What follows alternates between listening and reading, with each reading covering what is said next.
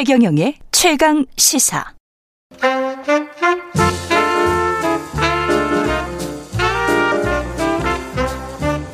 세상의 모든 뉴스를 탐구합니다. 김준일의 뉴스 탐구 생활.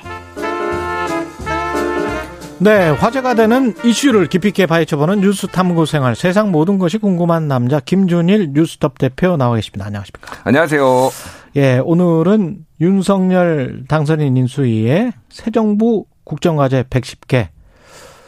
예, 이거 이거 살펴보는 겁니까? 아니면 국정과제 전반적으로 살, 그 과거까지 살펴보는 겁니까? 예, 뭐 윤석열 정부의 110 개 네. 국정 과제도 보고 네. 그리고 과거에 도대체 국정 과제란 무엇인가 우리가 또 근본적인 질문을 던져야 될 거 아니에요. 아, 뉴스탑은 항상 이래. 예. 그래서- 과거까지 다 파헤쳐. 과거를 봐야지 이게 좀 비교가 되고 그렇죠. 역대 정부는 어떤 기조를 가지고 국정 과제를 내세웠는지 그런 것들을 좀 보면서 비판도 하고 뭐 음. 그렇습니다. 칭찬도 하고 하겠습니다. 예. 110개 국정 과제 저도 어제 180페이지가 조금 넘더라고요. 189페이지인가 그런데 음. 다 읽느라고 혼나, 혼났습니다. 아, 되게 길어요. 국정과제. 그거를 다 읽는 분들은 대체적으로 기자들 몇 명하고요. 네. 그, 그, 그 인수위에 계셨던 분들 몇 명 빼놓고 거의 없을 겁니다. 거의 없어요. 기자들도 한 만 명의 기자 중에서 1%나 다 읽을까 싶습니다. 음. 그러니까 본인의 출입하는 부처의 분야와 관련돼서는 아마 읽을 그렇죠. 거예요. 근데 그거를 네. 다 읽기에는 좀 힘들죠, 사실은. 재밌었어요. 좌우지간 근데 음. 어, 그 일단 발표된 국가 비전 과제부터 정리를 해보겠습니다. 새 정부. 국가 비전은 다시 도약하는 대한민국 함께 잘 사는 국민의 나라라고 음. 해서 항상 좋은 얘기들이 어느 역대 정부나 다 있었고 여기 이제 조- 좋은 단어들이 있는데 음. 다시 도약 이라는 예. 거가 이제 저는 눈에 띄었어요. 예. 그동안은 도약을 못하고 움츠려 있었다라는 문재인 정부에 대한 살짝의 비판이 들어간 아이, 거고. 예. 함께 잘 사는 국민의 나라. 그러니까 국민이란 나라, 그러니까 이 단어가 계속 이제 자주 쓰이는 걸 볼 수 있어요. 음. 심지어는 청와대 이제 새로운 대통령실 집무실 이전을, 그러니까, 그러니까 이름을 월스트리트 저널하고 인터뷰할 때 예. 피플스 하우스 했잖아요. 아, 피플스 하우스 예. 깜짝 놀랐어요. 그러니까 뭐 어쨌든 예. 이 국민이란 단어가 뭐 당 명에도 국민의 힘도 있고 음. 그러다 보니까 원래 우파 정당들이나 우파 정부가 국민이란 단어를 원래 잘 쓰거든요. 그렇죠. 여기에 이제 함께 잘 사는 약간 그래서 포용적 복지를 살짝 이제 언급을 하면서 이렇게 좀 들어갔다라고 볼 수 있을 것 같고요. 뭐 6대 국정 목표 같은 경우에는 상식이 회복한 반듯한 나라. 뭐 공정과 상식 항상 강조하셨잖아요. 예. 정치 쪽에 이제 그쪽에 이제 얘기를 한 거고 경제 민간이 끌고 정부가 미는 역동적 경제라는 거는 민간 민간 주도로 하겠다. 한마디로 얘기하면은 예. 이게 그- 아이덴티티가 확 드러납니다. 그렇죠. 예. 이제 보수 정부가 뭐 미국식 보수는 특히 이제 좀 그렇죠. 줄였어요 항상 정부 작은 정부. 작은 정부를 추구한다라는 게 이제 여기에 조금 이제 많이 들어갔고 음. 뭐 나머지는 뭐 비슷비슷합니다. 예. 음. 나머지는 다 비슷비슷하다는 게 뭐 이제 역대 정부의 기조를 다 바꿀 것처럼 선거 때는 이야기는 하지만 음. 문재인 정부도 사실 박근혜 정부를 계승 발전시킨 게 많이 있고요. 그럼요. 예, Industry 4.0이 4차 산업혁명이 되고 뭐 이런 것들이 전부 뭐 그 가령 그 하나하나씩 따지면 같은 게 훨씬 더 많습니다. 그렇죠. 예, 국민들은 이제 반대되는 것들만 언론에서 자꾸 부각시켜서 그렇지. 음. 예. 그래서 저는 이번에 국정과제 발표에서 가장 눈여겨본 분이 눈여겨본 부분이 뭐냐면 뒤에도 예. 좀 설명을 하겠지만은 고- 어 원래 국정과제 발표를 하면은 논란이 한 가지가 꼭 들어갑니다. 공약 파기 논란.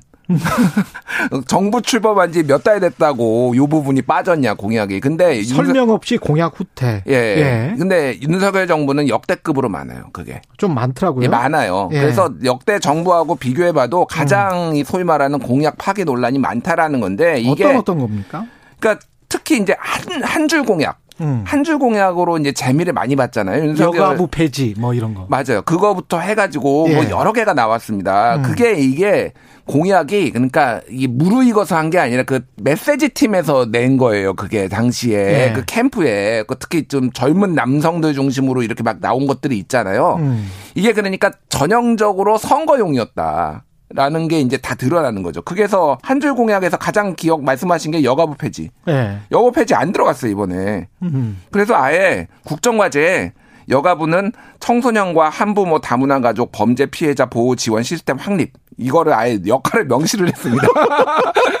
그러니까 여성 쪽이나 젠더 쪽을 중심으로 하지 말고 요거 예. 쪽으로 하라라는 방향성인데 아니 여가 폐지 얼마나 이거로 이득을 받습니까 소위 말해서 그렇죠. 뭐 어쨌든 결과론적이긴 하지만은 그때는 그 그때고. 당시에는 또 예. 쫙 올라가는데 역할을 했긴 한 건 사실이거든요. 화장실 들어갈 때하고 나왔을 때하고는 음. 사람이 다른 거예요. 그 병사 봉급 월 200만 원 예. 이거는 윤석열 후보가 당시에 바로 한다.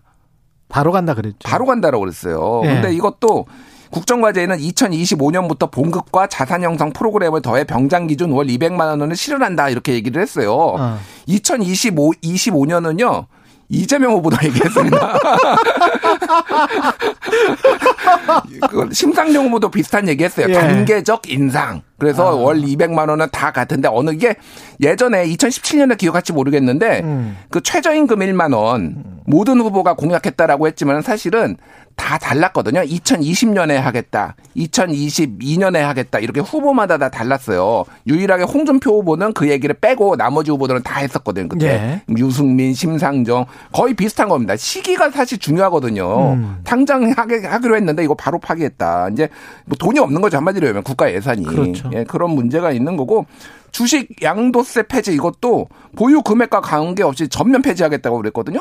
근데 초고액 주식 보유자를 제외한 개인 투자자에 대한 국내 상장 주식 양도소득세 폐지로 뭔가 수식어가 길어졌어요. 그리고 또 이것도 2년 후에 한다는 거 아니에요? 예. 2년 후부터 한다는 거죠. 그러니까요. 예. 뭐 그리고 기억할지 모르 사드 추가 배치. 아우 사드는 예. 예, 아예 이거는 국정 과제에 빠졌습니다. 빠져. 있죠. 예, 아예 빠졌어요. 지금 뭐 현재 사드 배치 추가돼, 그러니까 배치된 사드도 정상 대- 작동되지 않고 있는 상황이다. 뭐 음. 지금 국가안보실 1차장으로 내정된 김태효 외교안보분과 인수위원이 이렇게 얘기를 했어요. 그럼 뭐 하여간 뭐 이 기타 등등 해서 굉장히 많이 빠졌다 한 줄 공약. 그러니까 이게 아무리 우리가 공약이 안 지키는 걸 알지만은 좀 너무 많이 좀 이거 빠졌다 이렇게 예. 볼수 있을 것 같아요. 근데 저는 음.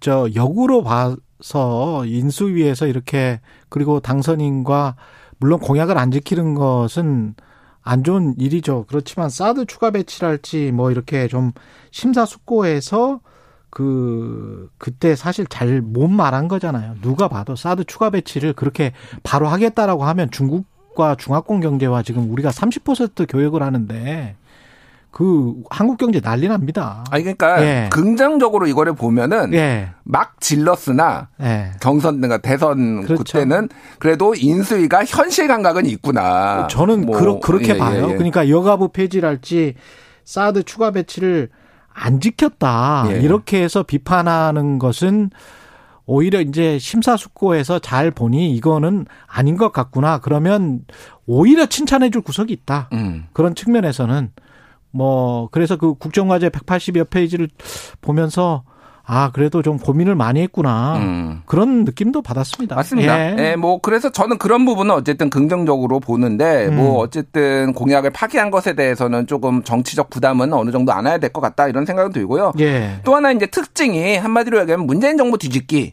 가 이제 굉장히 많이 정책적으로 반영이 됐다라는 거예요. 예. 대표적인 게 탈원전 폐기. 탈원전 폐기. 탈원전 폐기 같은 경우에는 뭐 아예 이제 국정과제에 포함이 돼가지고 뭐 음. 신한울 3, 4호기 건설에 조속한 재개 뭐 요런 거가 이제 들어간 거죠. 원전 수출 산업화, 차세대 원전 기술 확보 뭐 이런 것들이 들어서 뭐 이거는 뭐 공약하고 일치하는 거죠. 그래서 뭐 이거는 뭐 정책적으로 분명히 논쟁의 부분이 있으니까 그냥 뭐 윤석열 정부에서 이제 추진하면 될 것 같고 근데 이 부분도 제가 음. 자세히 봤, 보면서 느낀 게 탈원전 폐기하면서 신한울 신한울 3, 4호기까지는 뭐 그 건설 이미 이제 그 계약이 됐었고 그랬던 원래 진행이 되려고 했었던 사업이기 때문에 그렇지만 이 국정과제 110대에서 이 원전 문제를 이야기를 할 때 추가 원전 계획 그 신설에 관한 계획이 맞아 없어요. 있어요. 맞아요. 예. 그것도 상당히 생각을 많이 한 거라고 저는 봅니다. 고민을 많이 한 고민 이유가 많이 했어요, 지금. 왜냐하면 네. 현실적으로 짓겠다라고 하면은 어디다 지을 것인가. 그러면 반대가 엄청나고 이제 뭐 그런 부분들이 있거든요. 음. 네. 사실은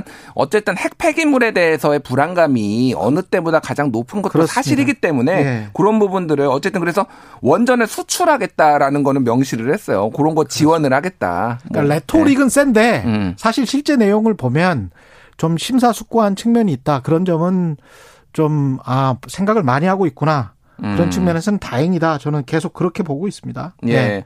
뭐그 외에 이제 음. 대북 정책 같은 경우에는 한미 동맹 강화 뭐 같은 경우에는 통상과 군사 협력 부분 국정 과제 등에 이제 전반적으로 반영됐다라고 이제 볼 수 있을 것 같아요. 예. 그리고 뭐 한반도 비핵화가 아닌 북한 비핵화로 명시한 거 뭐 이런 거 같은 경우에는 어쨌든 북한을 음. 아, 타겟팅으로 눈에, 눈에 띄네. 예, 예. 뭐 이제 눈에 띌 수밖에 없죠. 근데 한반도 비핵화는 사실은 미국도 주장을 하고 있는 건데. 음. 한반도 비핵화가 사실은 굉장히 노태우 정부까지 거슬러 올라가거든요. 그렇죠. 그러니까 그때 한반도에 있었던 전술핵 배치를 하면서 상호주의로 상호주의인 거거든요, 예, 이거는. 예. 근데 어쨌든 뭐 북한 좀 바꿀 수 있다고 봅니다. 뭐 북한 비핵화로 좀 더 타겟 우리가 왜냐면 지금 핵은 없으니까 명 음. 핵무기는 없으니까 그 부분은 좀 명확하게 할 필요는 있다. 뭐 그거는 보수 정부의 어떤 기조로 볼 수 있을 것 같아요. 있겠습니다. 예, 예. 예. 뭐 그런 부분들이 있고 뭐 부동산과 관련해서는 조금 좀, 뭐, 모호한 부분들이 많더라고요. 모호합니다. 아니 예. 그러니까 이거는 그 이재명 후보는 310만 호 건설 얘기했고 예. 윤석열 후보가 250만 호 얘기했잖아요. 예. 누가 더 세게 지르느냐 그 싸움이었는데